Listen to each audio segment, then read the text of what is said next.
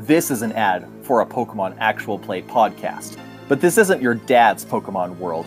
This is a serious Pokemon world. We're dark. We're edgy. There's death and crime and darkness across the world. Tanner, I keep getting attacked by bird Pokemon! Tanner, my Tyro keeps getting out of his baby harness! I'm stuck in the ghost zone again! Okay, fine, Listen, we might be a bit darker and have more swear words than a normal Pokemon actual play, but it's still a pretty fun romp through the Pokemon world with some great friends who love each other and Pokemon. So if you want to check it out, then come on down to Pokemon Adventures in the Millennium, part of the Pokecasters Network.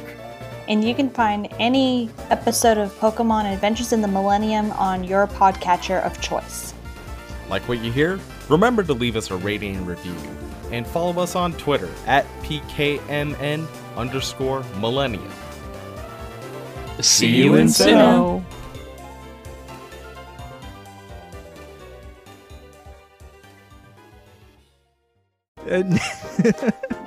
Need a new gay found family podcast? We're queer-led actual D&D play... Nope. We're a queer-led actual play D&D podcast of four best friends who are currently playing... Hold on. We're a bunch of queers playing D&D for a podcast. We're lifelong friends. We have space travel, magic technology, heist, horses, and... a really gooey goblin. I'm stealing all of your stuff. I'm just going to say this entire ad. We have great bonus content with the first episode of each arc available for free. In the entirety of the first arc, the Bone Rattlers. Each art is set in a... Excuse me. Each art is set in an in-universe history podcast about each planet in the planetary system. There's more than one. We have a bunch of episodes available for binging and wonderful characters to fall in love with and hate, including some jank horses. We have multiple arcs out that follow the story of... Val, a Triton. 10. Val the Triton, an interplanetary criminal and MLG gamer. Horse rider extraordinaire. Xerxes, a murderous demon that likes to wear dad hats. And sometimes rides a nightmare horse. Patches, a part-time old lady, full-time ooey-gooey cyborg goblin, and her trusty rusty steed, Horus. And Adam, the small boy technomancer, and their journey as they grow and discover the truth to their pasts. I was going to be mad because I didn't do a character voice, and then I was like, no, I did. Magic Dagger. If the true treasure isn't friendship, I'm going to be mad. I'm going to be mad. If treasure true, friendship bad? Variables, I know you have a problem. You're sitting there thinking, Dennis, I want to test systems just like you do on Control Group, but it's hard finding a game online. You could dig through forums or Discord servers, but that doesn't mean you'll always find the game. Game stores don't usually work because they're filled with fucking gatekeepers, and scheduling is impossible. Plus, even if you find a GM, they might only want to play D&D. What if I want to play something else? What if I told you there was a way that I could help you? Stop listening to our... No, you can keep on listening to our podcast, please, but you can stop in the current moment of your life listening to our podcast and start playing. That's right, we've partnered with startplaying.games, where you can join thousands of games that already exist. You can search by system, virtual tabletop, and your schedule. The cool thing about this is, in our partnership is that we are pretty much pitching, go play Evil Hat production games, go play Monster of the Week, go play Thirsty Sword Lesbians, go play Blades in the Dark so you can live out your fantasy of being in the Lake Mary Mythos or on the All-Sea itself. Scheduling is easy, you just search for the times that work for you. It's so easy you guys can join the website and start playing a game that same day. They're making it easy to find Monster of the Week one-shots you can play in, Thirsty Sword lesbian campaigns you can be camping. Start Playing handles all the payment processing, keeping everything safe and secure. You can even find verified reviews on Game Masters. This helps players find the right GM for their playstyle. And you know who just signed up to be a game master? And you know who else posted on our Twitter with a free link where you get a $10 credit to join in a game? And when you spend that $10 credit, we, Control Group, get $10 as well? Well, that's just people helping people. And you know that's what we're all about here at Control Group. So go get started today at startplaying.games. Go check our Twitter at CTRLGroupPod for that link where you can get referred by us, and you can help us help you start playing. Editor's note, if you miss these moments, go back through Teen Titans Academy.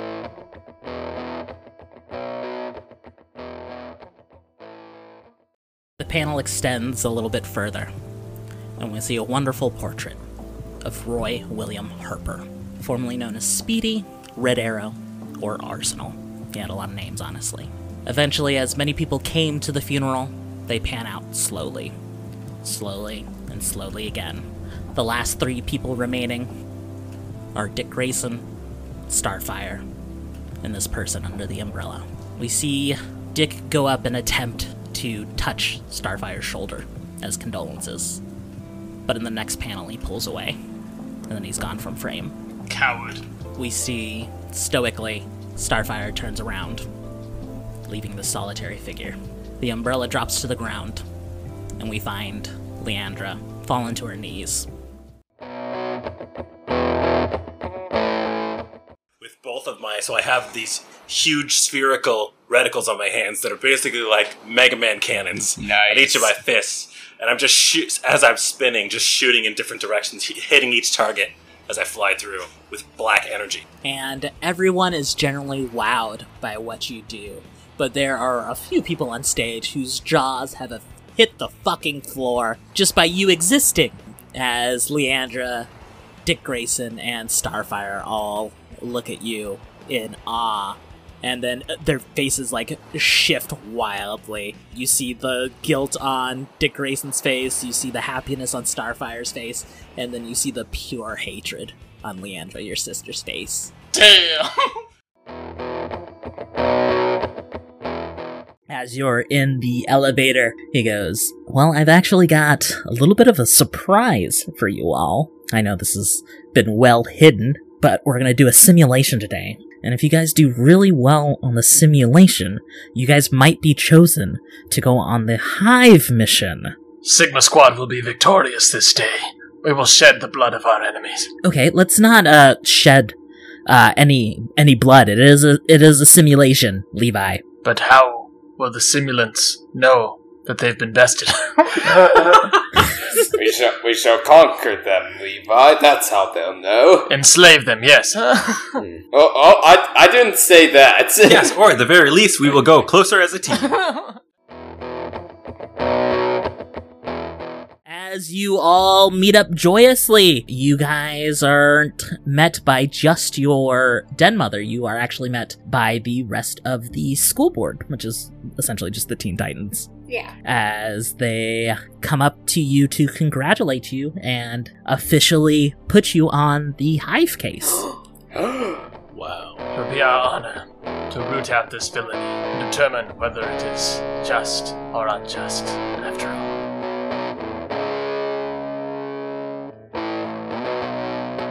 Cause I'm just a teenage titan, baby. Yeah, I'm just a teenage titan. Listen to Black Canary, baby, with me. Ooh. It's a bird, it's a plane, it's a podcast.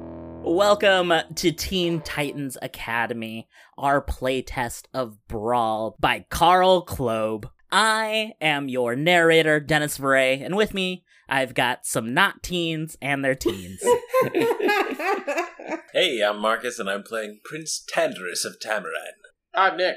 I'm playing Levi D, otherwise known as Hellhound. I'm Logan, and I'm playing the teen Ben Free. He's a freen, if you will. Please don't, what? Actually. I'm Sarah, and I'm playing Winter Gordon Grayson, also known as Kestrel. It's the typical morning as you guys arrive into your little breakfast suite in your section of Titan's Tower, feeling uplifted for the past week and a half as you guys were able to take down Alpha Squad in the simulation, and you know that soon you will be working with the Titans. You see him just as disheveled as ever. Nightwing, Rick, or Dick Grayson, depending on what we're currently doing in the comics. Rick Grayson in my presence. I did so much work to purge that storyline from my memory. Dick Grayson, agent of Spiral, is in your common area.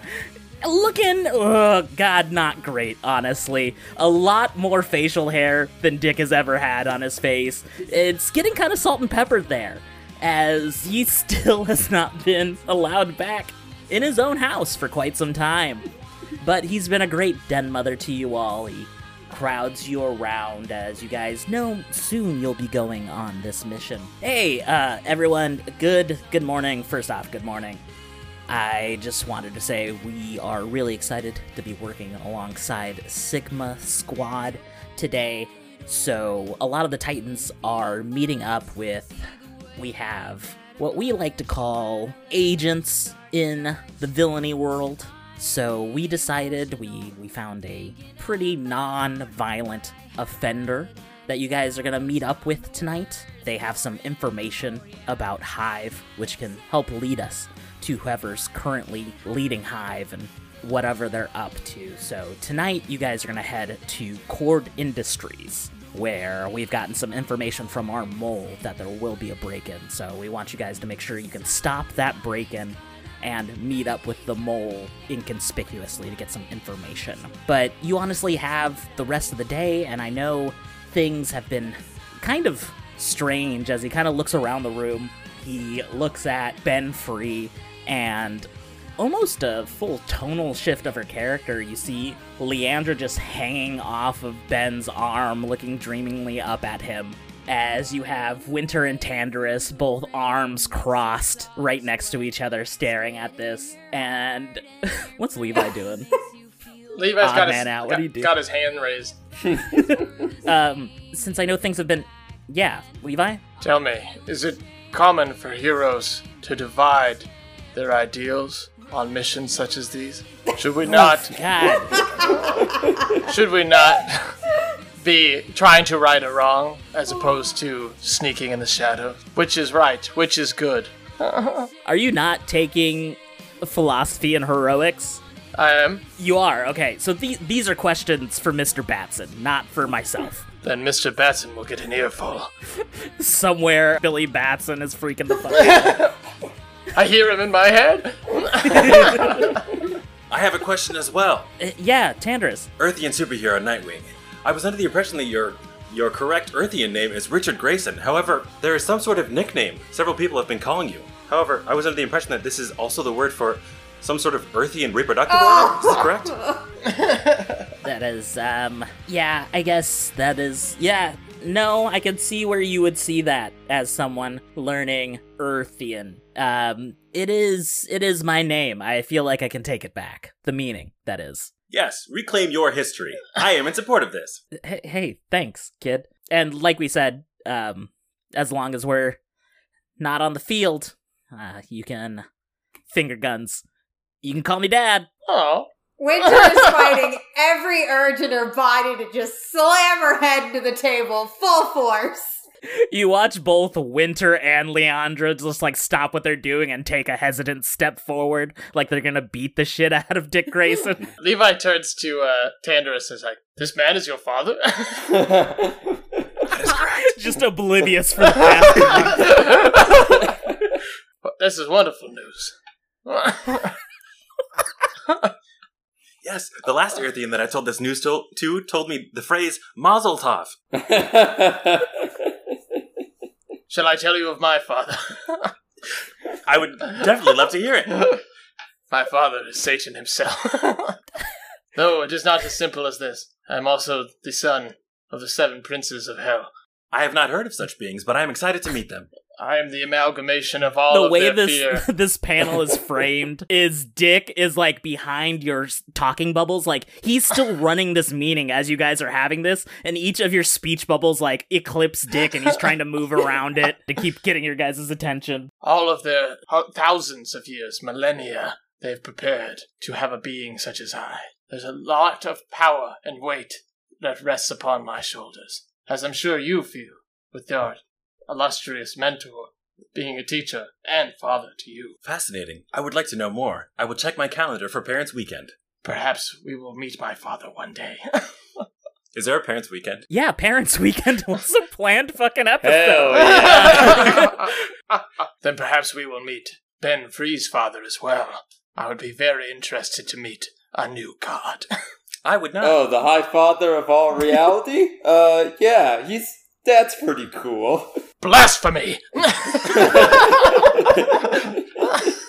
All right, anyway, like I said, for the rest of the morning or the rest of the day until you guys get ready for your mission tonight, I have scheduled some appointments in your Grandma Dewey app. I'd like you guys to get some feelings down, make sure you guys are feeling good and energized for your mission later tonight. Dennis, couple questions. I think we established episode one that Winter does not have the Grandma Dewey app because Barbara didn't trust it.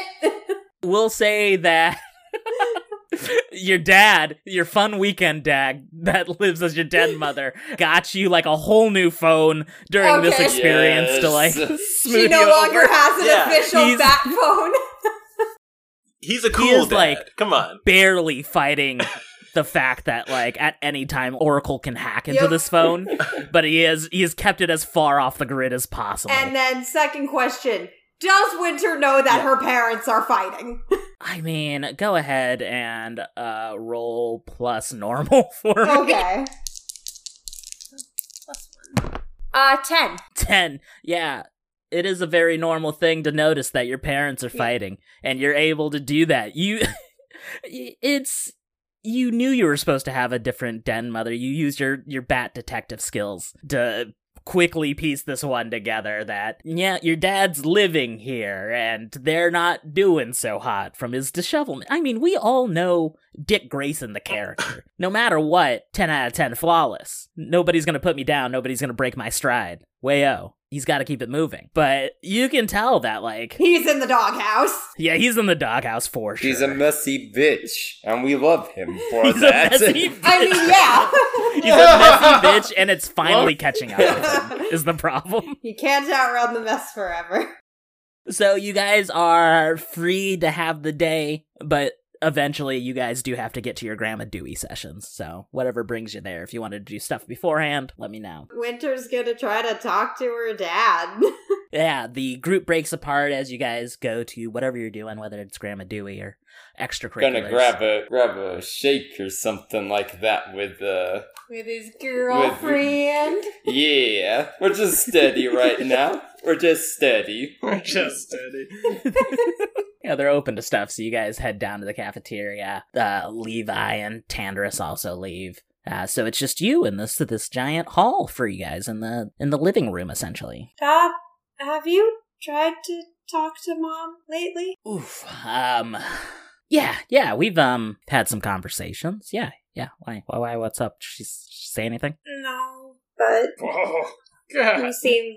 messier than normal. Good kid. He like slicks back his hair so it's like finally coiffed and like rustles his beard a little bit so it's a bit more manageable in the moment. Your dad's doing fine, you know. I wanted to start this school. The school's going great. It's just a little bit more stressful than I thought it would be. Dad, the only other time I've seen you with a beard was before I was born. Wait, you saw?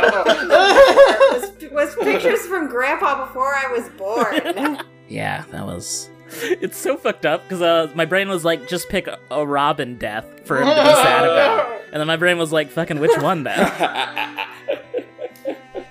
Yeah, after Uncle Damien biffed it for a little bit, but then came back, I was pretty shook before the coming back bit, but you know, honestly, I should see that coming at this point.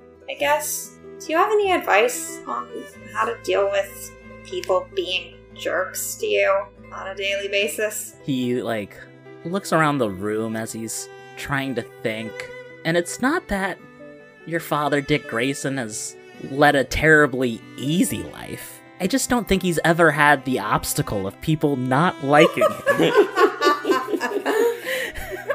So, like, both of you come to terms in this quiet that, like, your father has never openly had a person who, like, hated him and how to navigate that very well. Like, things were tense with Jason, but it's just, like, when Jason says he hates you, he means he loves you. Cut to home video of Jason holding a baby Winter. I hate it! I fucking hate this baby.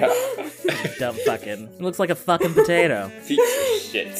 Smash cut 2 weeks later, strolling in with a baby Bjorn. Hate it! Hate this thing so much! Well, I just think, you know, it's a difficult situation to navigate, you know, school life, being a superhero, your half-brother arriving out of nowhere. I think, you know, when he sits down on the large sofa that's in your common area, pats for you to come near. Yeah, the opposite extra. Puts his arm around your shoulder.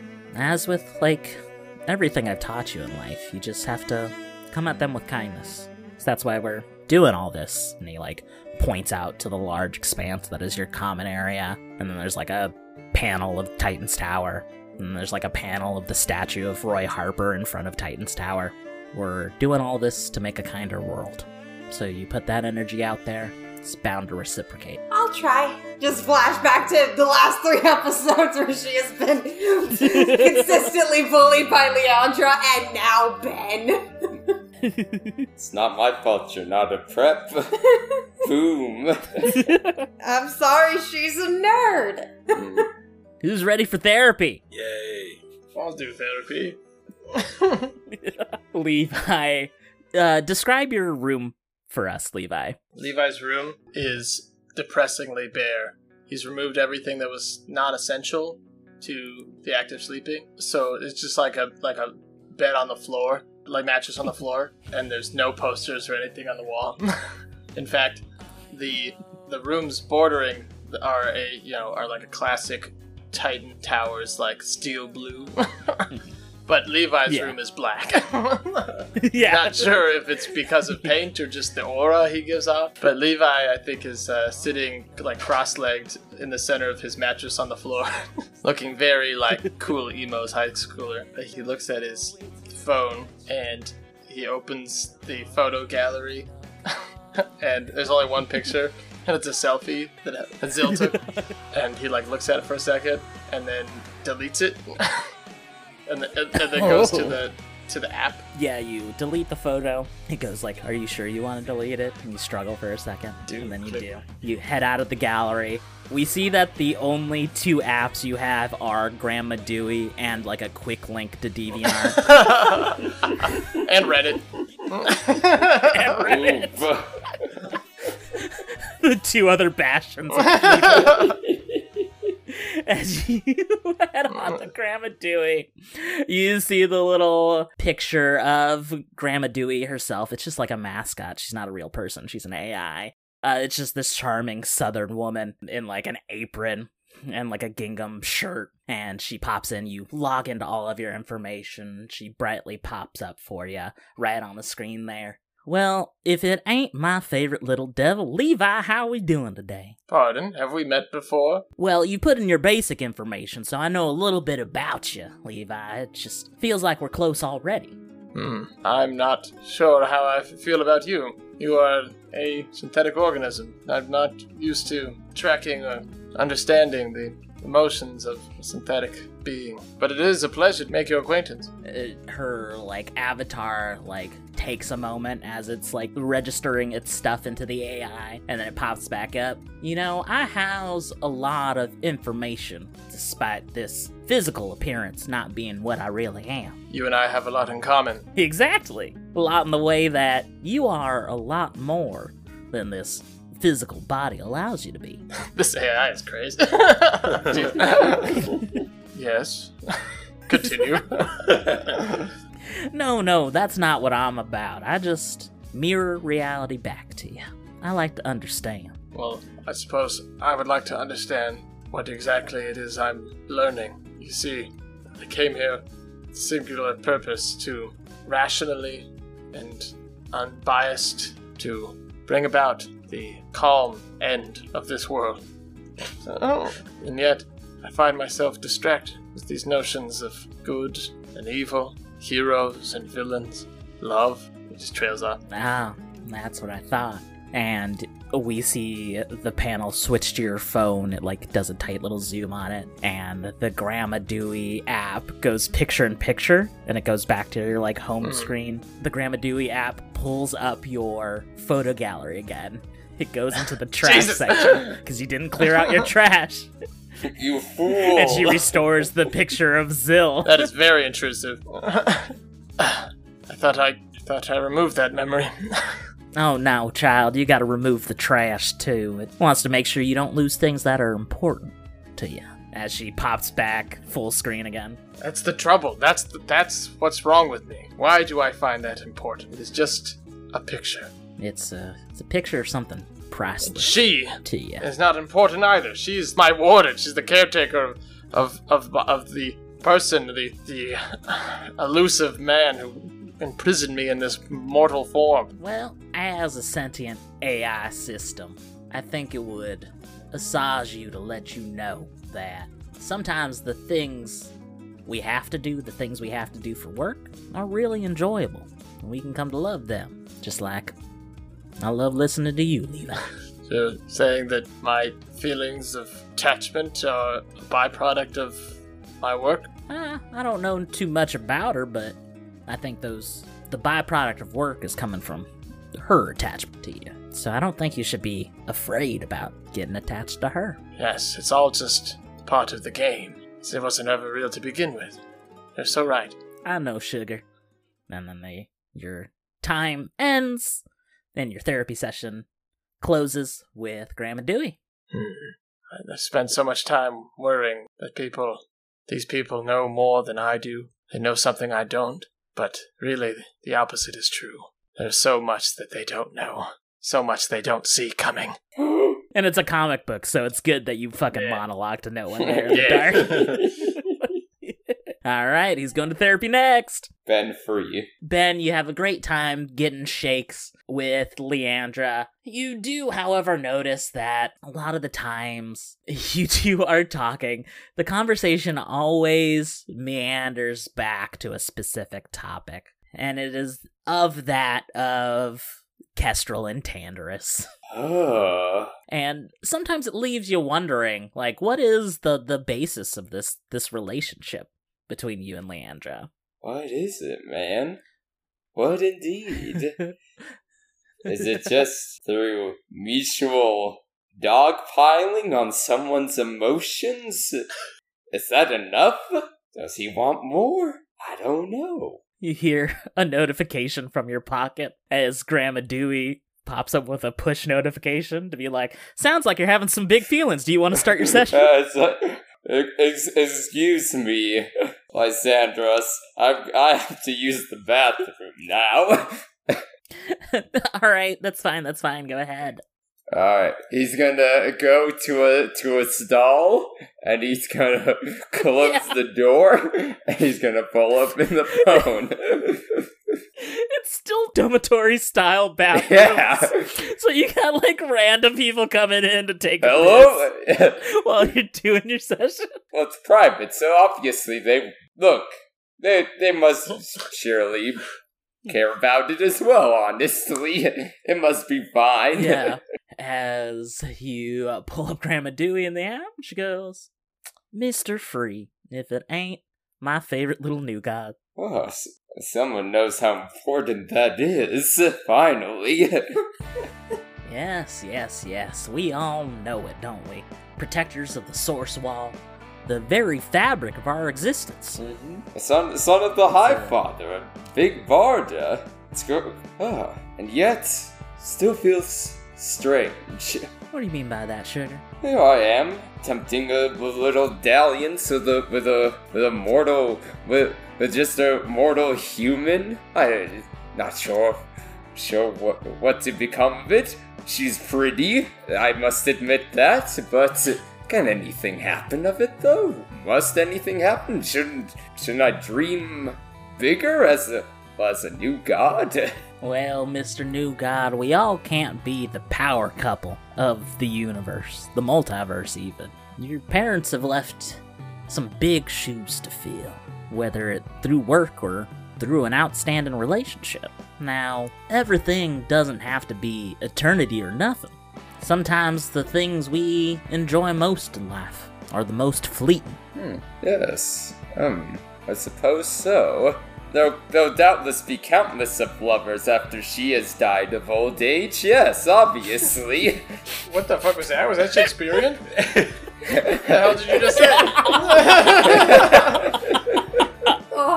I can spend as much or as little time as I wish. She is finite. I am immortal.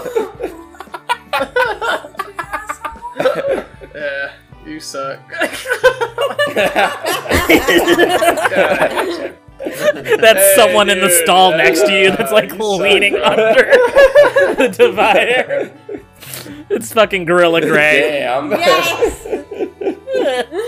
I'm a shitty teen with a literal god complex. What more do you want?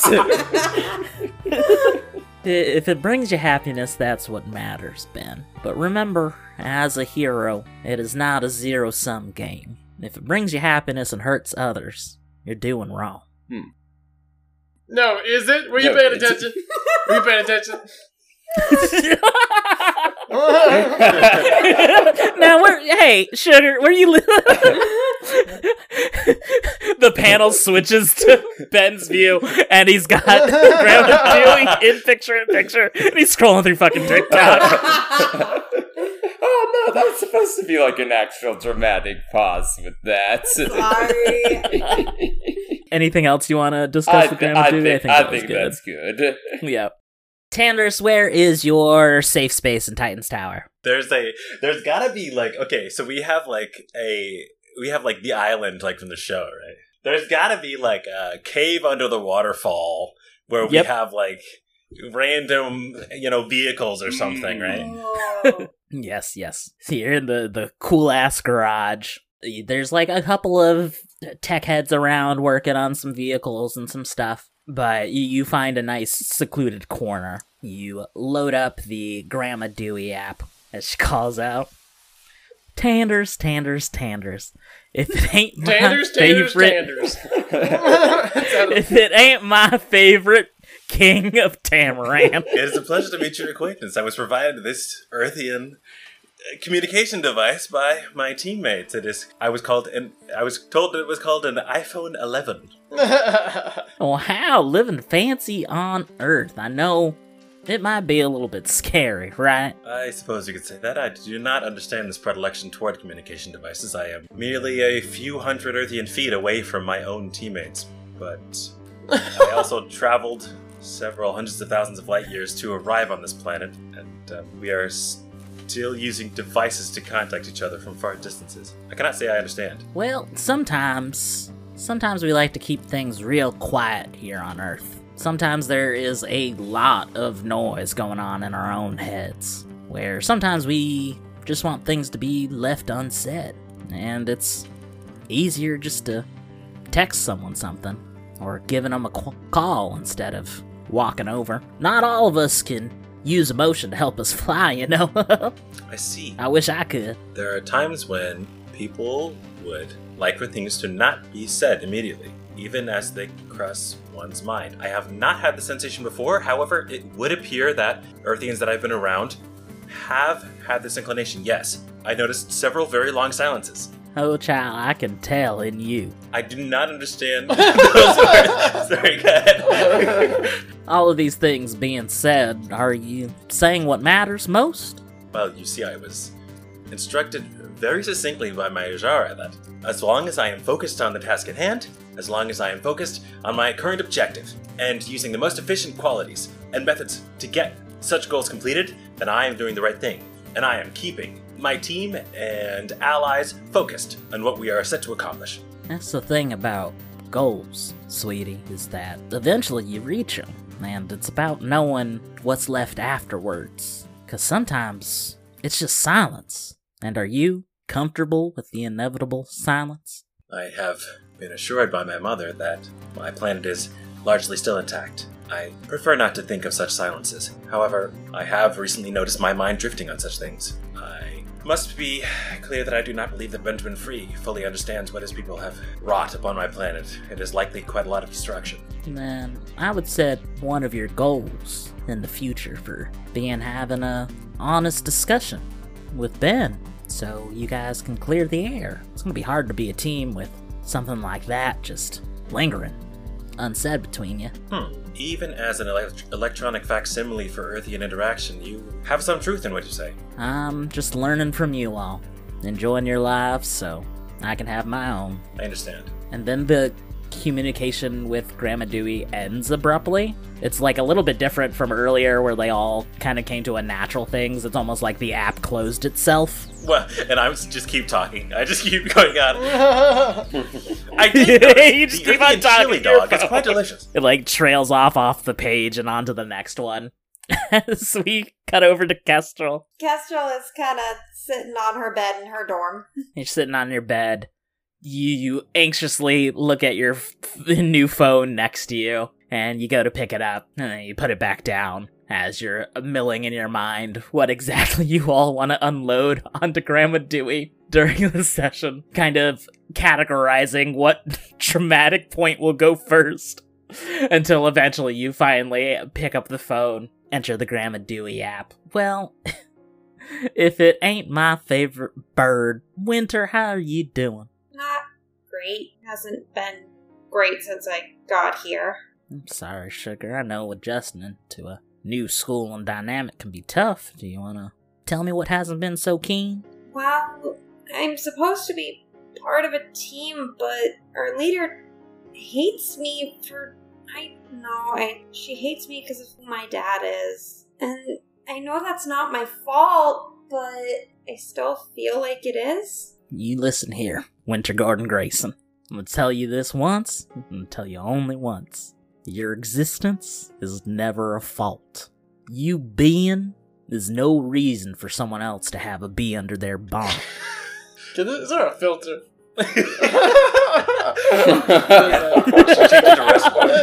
Change it to bit more English. It depends on who's using the app, but Grandma Dewey just gets blacker and more subtle. She just like slide through it, and then eventually it gets like Boomhauer. Dang all relationships, man. Winter kind of wipes under her eye with like half of her turtleneck sleeve. Thanks. I just wish I knew how to make her treat me like a person. Unfortunately, that's something she's gonna have to work on. Okay. All you can ever do is be your best you. Unfortunately, in the play that is life, some people ain't always gonna be clapping with you. Okay. Man, it just takes a little bit of strength from the inside to ignore those people until they are. Because whether they notice it or not, they're witnessing a grand show. Winter kind of nods and, for the first time since episode 1, actually, it smiles. She hasn't smiled at all. No, damn. She's been looking like a deer in the headlights the whole time. Damn. She has so much anxiety. As I'm going to have all of you take a glory from the therapy. Yeah. Glory! For glory to give to other people. I got a note here that says I already had +2. So I have +3, glory. Glory, glory, hallelujah. How do we get EXP in this game again? It is glory. I think you transfer glory, yeah. You transfer glory into just a level. How much glory? You need 5 for an advancement. 5 glory for an advancement or 5 EXP? Cool, I can have an advancement now. I'm going to pick that out now. For my advancement, Dennis, I am taking literally how, though, from the Unpowered playbook. So now Winter can fly. Anytime you roll 10 plus during a conflict, a character from the enemy team must gain 1 rivalry with you. Ooh, okay. I like that. It'll work well with Deuteragonist and Oops. As you all suit up for tonight's affair, have we described hero costumes? No. I did in episode 1. Fucking, let's go fucking through it then. It is a full Edgar Wright suiting up montage. Describe what your hero outfit looks like. Okay, so Kestrel's outfit is kind of like high neck collar, leather jacket, sort of similar to New 52 Batgirl's, but instead of the yellow bat symbol, it's a silver Nightwing symbol.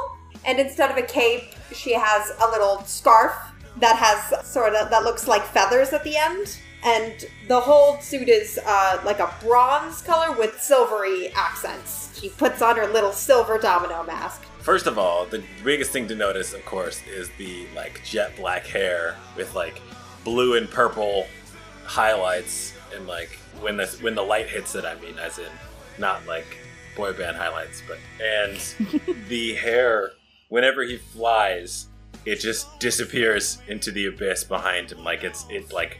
It's basically almost like a gas and like literal fire and like trails behind. Even though at the same time he's not like he doesn't have long hair, so I don't know how that works, but it works.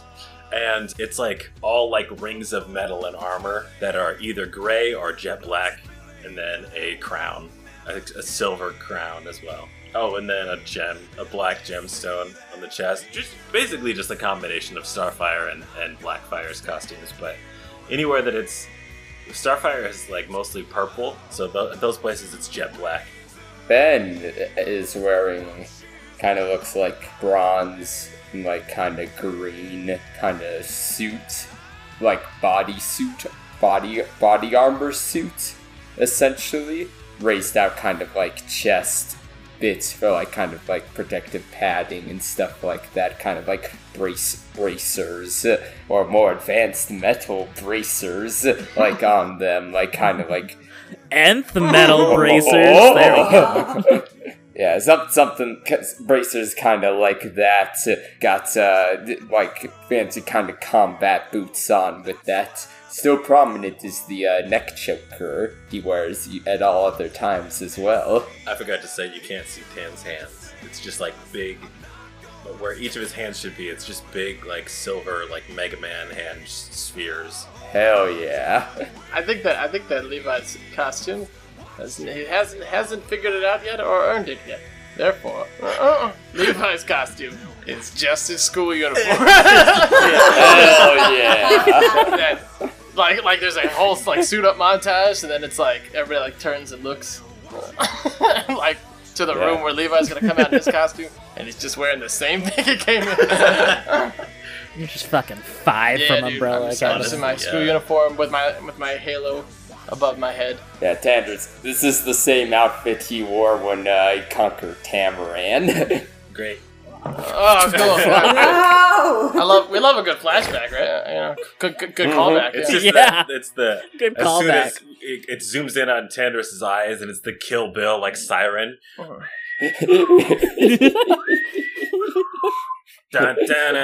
You all hop into one of the T-Mobiles to head out to Cord Industries. You all see Leandra as well as she gets done up. It is like a very sleek, like modern archer's outfit. Obviously donned in... Fuck, it would have to be donned in green to complement the color palette of the Tamaranian characters. It couldn't be red to be anything for her father. And she's the Emerald Archer. So it is like a green... It is like a slutty green arrow. Because she also needs, like, sun on her body, as per, that's like, true. Tamaranian. Like, it helps with the powers.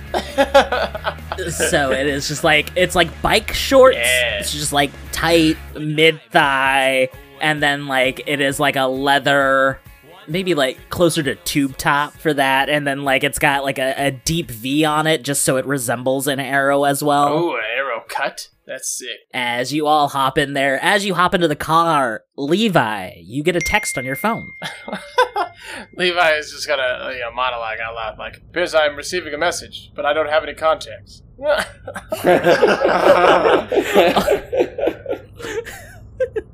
I also assume that, like, Levi does not know to put his phone on silent. Do-do-do-do-do-do-do. Default iPhone 11. text message away, and then you monologue, you're like, we're still using iPhone 11s. Oh shit, yeah, it is the future. Fuck. Constitute meant to break you when he gave you that phone. Oh no, I guess it would be Q phone if we're keeping in canon. So you're on the Q phone. All right, these are like top of technology. They're just the ones provided to us by our school. I mean, yeah, you know what? Fair enough. Yeah, fair enough. It is your school. It is also like your communicator, like instead of the like classic Titans round with a T on it communicator, you're just getting a Q phone. A Q phone 11. We haven't earned that. We haven't earned the communicator yet. Oh no, does this mean that Winter had to give up her Wayne Tech Galaxy Flip? This is a better phone. Which flips in every direction. You don't understand. It's an emergency badger rank if you know how to flip it, right? It's got sharp edges. Shark repellent. There we go. Sorry, I just had to figure out the Android equivalent to the Q phone. But you get the notification, you open up the chat, and at first it is a message that says, "Good luck on your mission tonight. I'm sure you'll need it." Oh shit! Here's something a little extra, and then you see the three bubbles pop up that they're going to continue typing. But at the same time, you feel a weird energy coming from your talisman as you feel the gates unlocking as you have earned a new power. And then the three bubbles stop as you like come to this realization. And then it's another selfie from Zill, a cuter one this time. And then it's followed by another message that's like, "Don't you dare delete another one of my fucking stuff." If I did unlock Lust here, that means that I now have the ability to mind control, which would be sick as fuck. Holy crap. Is that what Lust does? You got Butterfly Choji has been unlocked. Sasuke Retrieval Arc, best arc of Naruto, sorry. Yes. Sorry. As you head off to Cord Industries. This looming tower with a giant blue lettering on it. K-O-R-D. Ted Kord's business. He's alive in this universe. Yay! And he's just always doing shit with Booster. Yay! No sad fucking Booster Gold Blue Beetle stories to make you fucking sad about your time traveler boyfriend. They're gonna be together forever! Booster Gold saved his life. He went back in time. It broke the rules. As you guys see, there's a police perimeter already set out. As you head onto the scene, all the dumb police are like, the crime just started. The fucking, you know, we're ACAB on this fucking podcast. All the dumb fucking police, corrupt fucking police are like, "Oh, the crime just started. Well, we didn't even know you guys would be on scene already. You guys are as fast as Superman. You expect us to do something about that? Fuck no." As the crime has now begun, let the justice now begin as well. Move aside, citizens.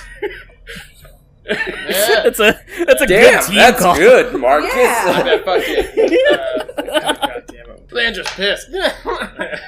Yeah, Leandra's super fucking pissed about it. You hear her, like, as you're all walking up the stairs towards the building, just, like, muttering under her breath, like, "I was gonna do a Titans Go." Like, that's my fucking moment for first mission. Like, you do a Titans Go. You can still say it, though. It's still Tom. I know. No, it's just, like, he fucking took the moment, so, like, he just fucking takes over everything. What is our purpose here? That was really cool, Tandarus. Wrongdoing? Thank you, Erethean Sister Winter. There's a wrongdoing happening. I believe they're probably stealing some shit at Cord Industries.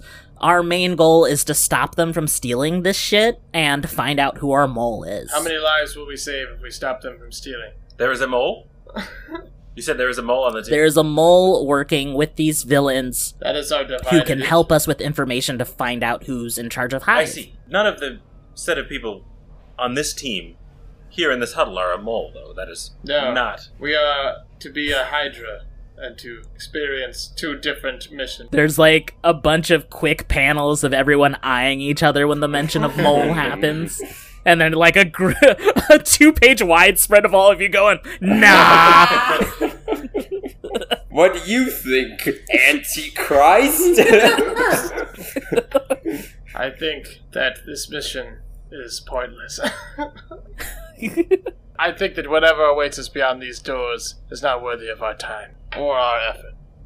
But I am curious to meet this mole. To see a hero who lives amongst the villains will be most intriguing. All right. Well, remember, let's leave all of our personal shit out here, in there. Let's go be a team. Let's go be heroes. I will find the mole. Leandra puts her hand in. Levi's walking away. Ben will grab Levi and get him back in the circle. I'll put my hand in, and it's like a loud metal clunk. Just make a man hands. Levi's hand turns into a tentacle. Winter will put her hand in with a somewhat skeptical look at Leandra. If we wish to find the mole, they are likely digging.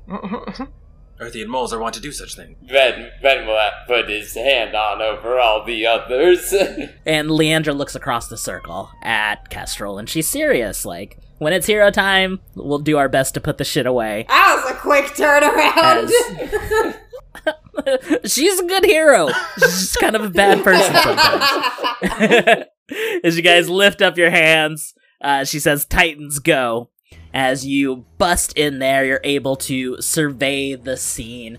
You see a lot of Cord Industry representatives being held hostage. You quickly get a layout of this open floor plan to notice before you some classic Teen Titans villains, now up there in age, just like most of your parents are. But we see the Fearsome Five. You look straight back towards the elevators. You see a kind of lanky woman with this pink hair that defies gravity as it comes up in almost a horseshoe shape as you guys see Jinx. Oh, shit.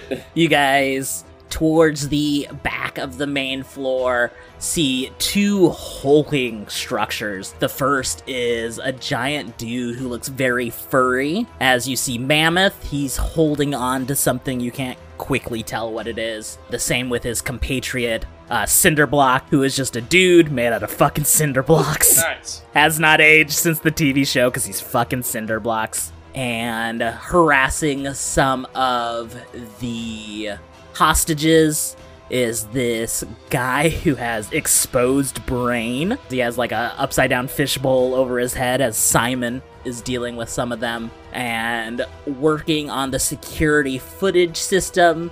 You see this very tiny man as he's got like Doc Ock robotic arms coming out of his backpack as you see Gizmo. These guys are wild. What is it like to hang out with these people?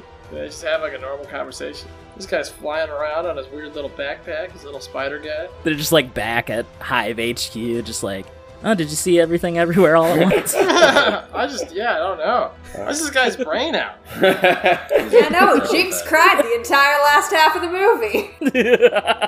As we'll set up a quicker doom clock for this one, as your main thing is just trying to corner the mole. So what I'll have you do, whichever person you jump on, whatever you decide to do, you'll also get a free reveal asset roll in the doom clock. And if you guys choose the mole and roll high, then you will have solved this doom clock. But we'll set it super low. So I'm going to set it to, let's see, there's four of you, so 8. So essentially you get 2 turns to figure this out amongst the 5 of them. It's up to you what you decide to do in this moment as you guys bust open the doors. Jinx turns around to you and is like, oh, interesting. Fresh meat. As Jinx looks to everyone else and goes, carry on with what you're doing. I don't think they'll be able to stop us. What? As everyone, like, turns their back on you and goes back to crime. Ben will go ahead and act. He is going to go ahead and look over to Mammoth and Cinderblock, and I'm going to banter at them as he's going to go, old mortals, want to know what it feels like to be bested by a teenage god? All right, go ahead and roll plus 4. Alrighty. Get your bants nice down. I got a 11 with that. Alright, with an 11, you gain plus 1 rivalry with both of them. Nice. So that'll help you attack them if you're gonna go for that later. As they both turn around, and they're both big silent guys, so they're just like, as they turn around. And then if you want to reveal asset, you can go ahead and roll plus normal or roll plus pluck if you're gonna try to get up closer in their faces about it. to try to figure out if there's fighting words with it, so I think plus pluck is a good way to go with that. Oh no, I got a 6. Alright, let's see. With your hubris, I'm gonna say you're gonna take a glory from that one, since hubris is your emotional weakness. As you rush in there, both you run in there, you're fucking bull charging them. Both Mammoth and Cinderblock turn around and hit you with what they're trying to carry out of Cord Industries and through the back, which are these large fucking supercomputers. Oh, shit. So you get smacked with this like tower of computer as they like get obliterated against your body, and you're sent flying back into like the seating area of the lobby, and you hear Jinx shout over like, "You fucking morons, we need those intact for the Hive leader. You can't just fucking break those." What's Simon doing right now? Simon is torturing some fucking hostages. Winter's gonna go try and take control to save those hostages. Alright, so go ahead. And how are you gonna try to take control? Essentially, what Winter's gonna go and draw fire. Alright, perfect. I'm gonna say roll plus she's pluck. Gonna use her acrobatics to try and draw fire. Okay, that's a 9. All right, with a 9, you take control of the assets. You also get +1 control. It says you roll up, you Batman Arkham Asylum Predator mode, zip up into. There's a bunch of fucking gargoyles on the lobby floor of Cord Industries. Dang. You zip up into them, so you're invisible. Even in Jump City. Even in Jump City, architecture's weird here too. Because it's California. It's like San Francisco, so it's just fucking weird. You zip back down, like upside down, like Spider-Man in front of Simon. And then, can you pull out anything witty to draw his attention? I don't want to put pressure on Simon. I, Sarah, am unable to make a bird call, but Winter is going to make a bird call. And try very hard not to look down, because she's hanging in midair. This might get her vertigo going. As Simon quits torturing one of the hostages and looks up to you, hanging upside down. Ah, yes. The amethyst-throated mountain gem. So specific. Fucking nerd. I'm quite the ornithologist myself, Kestrel. As you did enough to draw his ire, you can't really counterattack right now. So if you want to go ahead and roll to reveal asset. Cool. 10. Oh, literally how no activates. Ooh. Yes. Yeah. And I get a +1. Hell somebody has to take a +1 rivalry with me. I'll say you get to choose. I'll keep engaging with Simon. All right. As Simon takes a rivalry with you, as you he tries to invade your mind, but Uncle Bruce has already taught you the fucking Batman of Zen Uncle Bruce shit. Or Grandpa so Bruce. You're able to dissociate so hard, Simon can't get into your mind. And somehow, you now have telepathy as you get back into Simon's mind. Shit. Actually, that was a South American Quetzal. How the fuck is she in my mind? As you're able to discern that Simon is not the mole. Alright, he's not the mole. So that is confirmed. And bad at bird calls. And you reveal from your pocket telepathy projection device. So like classic like Batman gadget. Like didn't think I'd have that. Pull out a reverse card. She was trained by the entire Bat family. You tried to enter my mind, but I entered yours. What exactly are they doing here? So from what you can draw so far from your allies going in, you know they're stealing supercomputers out of Cord Industries. Right. Levi's main focus, as he said, is the figuring out who the mole is. Mm-hmm. So I think he's going to, like, while these actions have taken place, has like snuck up to like a higher ledge. The gargoyles in the ceiling that we talked about. Yes, he's just gonna be perched with them.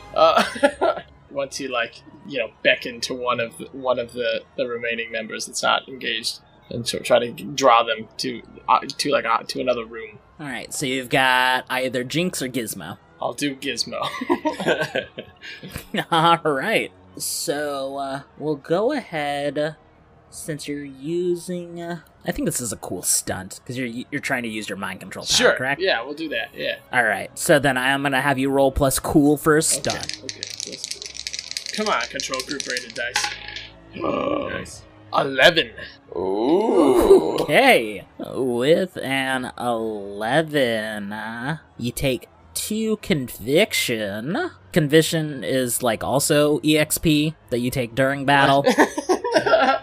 Yeah, there's a lot of stats in this. You can convert those later. We'll figure that off, Mike. Well, the activation of this power is we see like the pink spectral ghost of a very beautiful woman that has 2 very long twisting horns coming out of her head, and then it's like just her face for a moment, but then it like grows and becomes like.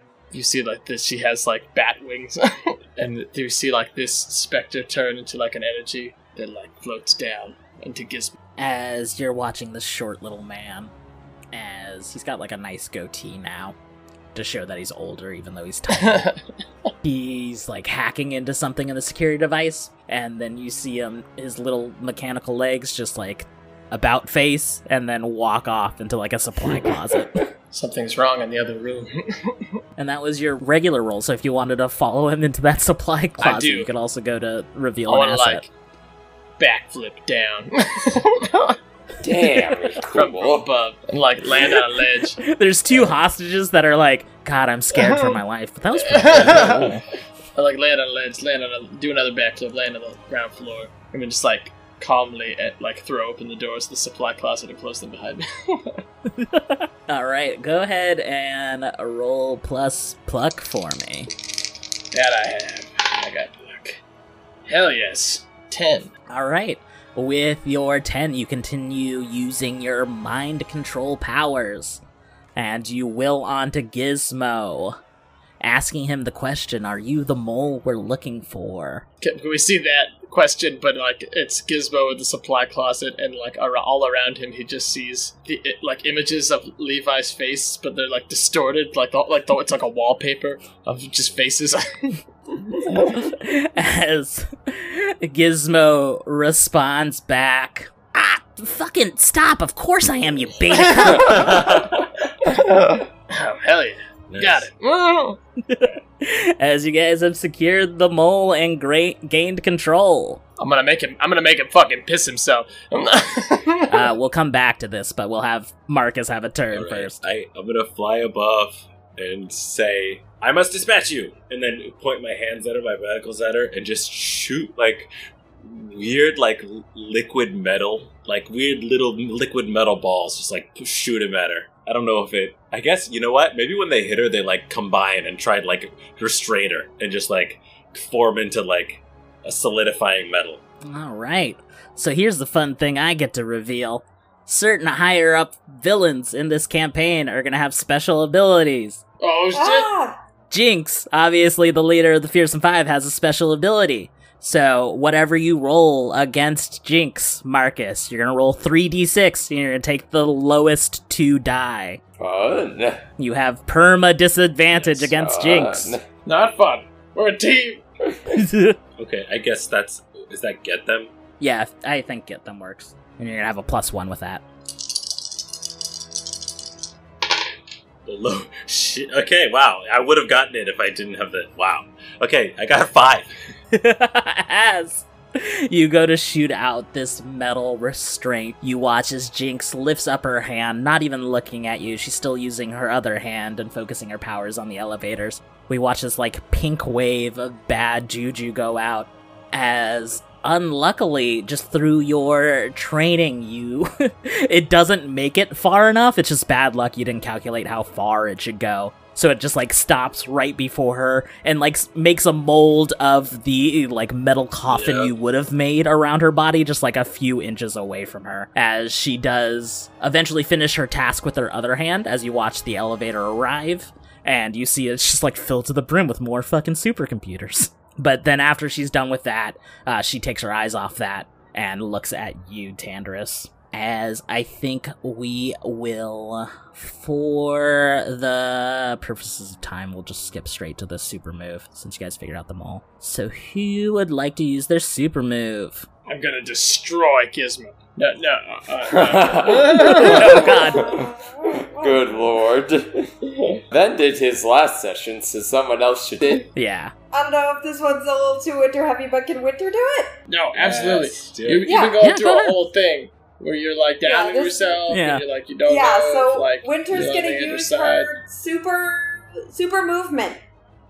Whenever all of the stakes are in your team's favor and you are acting as a bystander, you may spend 2 stakes on your team's turn to use the super move and end the current conflict by swooping in at the last second to claim victory. Fuck yeah. Do not roll to activate the super move, as it provides no mechanical benefits beyond granting your team narrative victory. Nice! You didn't have to roll? That's great.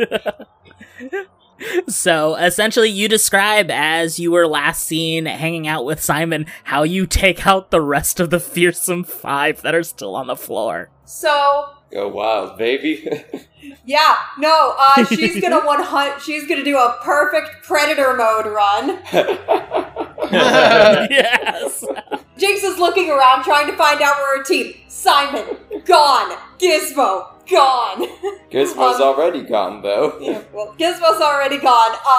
Mammoth and Cinderblock have somehow been hog-tied and strung up by their ankles tied together. As Winter just writes the posture of the supercomputer before kicking it up to knock Jinx's legs out from under her. As you're all watching this 2-page splash happen in front of you, you're like, what the fuck? That was my... Why are you kill-stealing? Kestrel, in a big moment, using telepathy just a moment ago, gets the strength to take out all of your villains as you hog-tie them all. That's the thing with fucking Bat Family people. They just always like suddenly gain a new ability. Just convenient. You never know what the fuck's going on with them. 3 are tied up on the floor. Mammoth and Cinderblock are still hanging by their ankles. Yes, they're still hanging upside down as you all meet in the supply closet to talk to Gizmo the Mole. Don't worry. I have secured this mole. Oh god, they keep on just getting younger and younger. You guys are barely fucking cum stains. Ew. You... Quite you dare call a god a cum stain? How dare you? I'm not even a child. Say your business so we can be done with you. All right. You don't have to be such a bitch about it. So, I've been trying to work against this new leader of Hive. They're really smart. They have eyes everywhere, and you watch him winking, as just like in his cartoon appearance, he has these kind of like thick technological goggles on top of his head, and he just keeps on winking at you guys. Levi, with the telekinesis, still, like, makes the entire wall eyeballs. As do we. You guys are idiots. Yes. Why are you giving us clues and hints? If you have the information, you could simply just tell us. We've been incapacitated here. Because the new leader of Hive could always be listening in.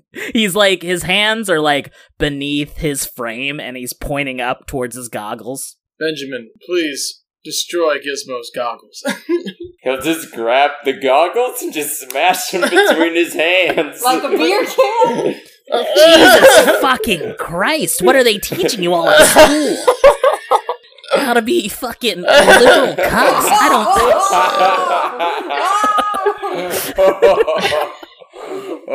Oh. Yeah, he was such a shitty person in the show. I was just like, what if he had unfiltered takes? And I think he would just be a fucking Republican Redditor nowadays. What's he doing with Hive still? Why doesn't this man have the Netflix special? I thought it's called Censored. Like little Ben Shapiro style show. It's called Canceled by the Libs. With Gizmo. Alright, like I said, this guy is smart. Not as smart as me, but he's pretty smart. A lot of us, all of us, don't know his true identity, and he always makes sure to wipe our minds every time we visit even the Hive base, so I can't tell you even that, but there is a little morsel I can help you out with. Please, tell us, you traitor. I can't. Alright, you fucking bitch. I can't really. I'm doing this for my own skin, okay? This is gonna reduce my jail sentence, and then I get to look at the beauty that is Starfire. Like a lizard still clinging to its skin. Alright, I can't really piece it all together, but we were supposed to come here and steal some of the most powerful supercomputers here at Cord Industries, but I know of another deal that's going on, something that's supposed to go directly to the leader of Hive. There's a big shipment of Zinthonium going on at a nearby dock that the leader of Hive is really interested in. Azarath Metreon, Zinthonium. What is the purpose of Zinthonium? Well, you know how nth metal is one of the most reactive metals in our universe, our multiverse? No. No, this is quite true. It's a really good panel. People post that one a lot. I believe I'm saying no. Goddamn. Zinthonium is like a reactive fuel source. Whatever it needs to power, it will power. Computers and power. And it's going down at a dock, and he looks at his watch. He still wears a fucking watch for some reason, because he's old. And it looks like it's going down in the next 30 minutes, if you guys want to make it to that. Levi reaches out and crushes the watch. Alright, you didn't have to take my fucking watch. You have to... Alright. My dad's a lawyer. I'm gonna take you to fucking court. My father is God. I'd like to see you try. My father is Satan. Well, it sounds like all of your fathers are from Fromunda. What is Fromunda? From under these nuts! Fuck you guys. I do not understand. As we're flying away, I still do not understand. Let's go, Tanner. As we leave, Levi wants to, with the remaining, if I still have remaining telekinesis, he wants to, like, leave the door, and then as he leaves, like, all Gizmo sees is just the room is full of other doors on the same door, so he doesn't know which way to go out. Yeah, it is like a maze-like structure. Also, you guys do need to treat him like a mole, so you guys do need to beat him up. Yeah. Oh, okay. To make it look realistic, so he doesn't get found out by the Fearsome Five. Okay, so he's trapped. He's trapped in a hellscape now. He can't escape. Ben Free is gonna grab him and noogie the shit out of him. Yeah. This episode literally ends with you guys just beating the shit out of Gizmo. Just jumping him as you head out. As you guys head out of Cord Industries and off to this dock that Gizmo had given you the location of, you guys realize that this is a hurry and you don't have a lot of time to alert the other Titans. So we'll get into that next time, but there is this question of, like, do you guys report to your superiors? Oh, shit. It's just gonna be just us. We'll see how that goes as the issue comes to a close. Thank you, Variables, for listening to Teen Titans Academy. Good night! Excelsior! You gotta put a more oomph in the deck. Sleep well, Variables. Fuck Gizmo, man. Oh shit, I'm still recording. That was a goofy one. I liked it.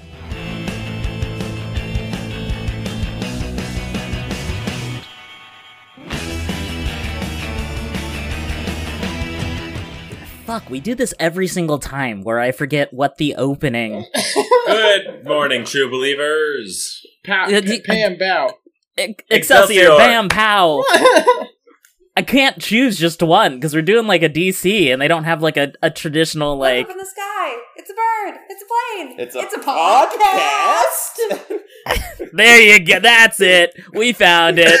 4 episodes in! Welcome! That's the power to Teen Titans Academy! Give me a second, I gotta write that shit down. I'm just a teen, but I'm also a Titan! Love saves the day. Are you okay with working on that, Nick? Yeah, it just has to be the first verse and the chorus, but I think it's gonna rock. Let's keep this solving. Okay, this will be cut out. But I told Nick I want to do Teenage Dirtbag as the intro song, but change it to Teenage Titans. Stand on syllables. That's pretty good. Well, that's it. His name is Kal-El. Oh shit! He is a superhero. Puts villains in jail. Oh my gosh! Amazing. Puts heroes in jail. You got all the lyrics. Just yeah, I was ready. I was fucking ready. Heroes in jail. Is this the Injustice timeline? Oh, put villains in jail. Oh, sorry, I still gotta write down. It's a Brady's point. It's Parko. Teenage Titan, baby, baby. Listen to Wonder Woman. Dumb baby. Dumb phone update. Got rid of all my PDF shortcutes via minutes. Via second, I should say. Damn, Logan's having some real life struggles over it. I'm so angry. I don't know if I can afford anymore because of this minor inconvenience. Can I get all that as a ringtone? So angry. I was sorry. 1 second. I was trying to figure out like a fancy scientific name for a bird. So, like, quickly into Google, I went bird names, and then it obviously came up with a list of, like, things you should name your fucking bird. So I was looking for, like, a long thing, and it's like, Bubba, Scruffy. Yes, the Baldy, my favorite of all of the birds. A majestic creature. Be gay. Roll dice. An LGBTQIA actual play podcast network.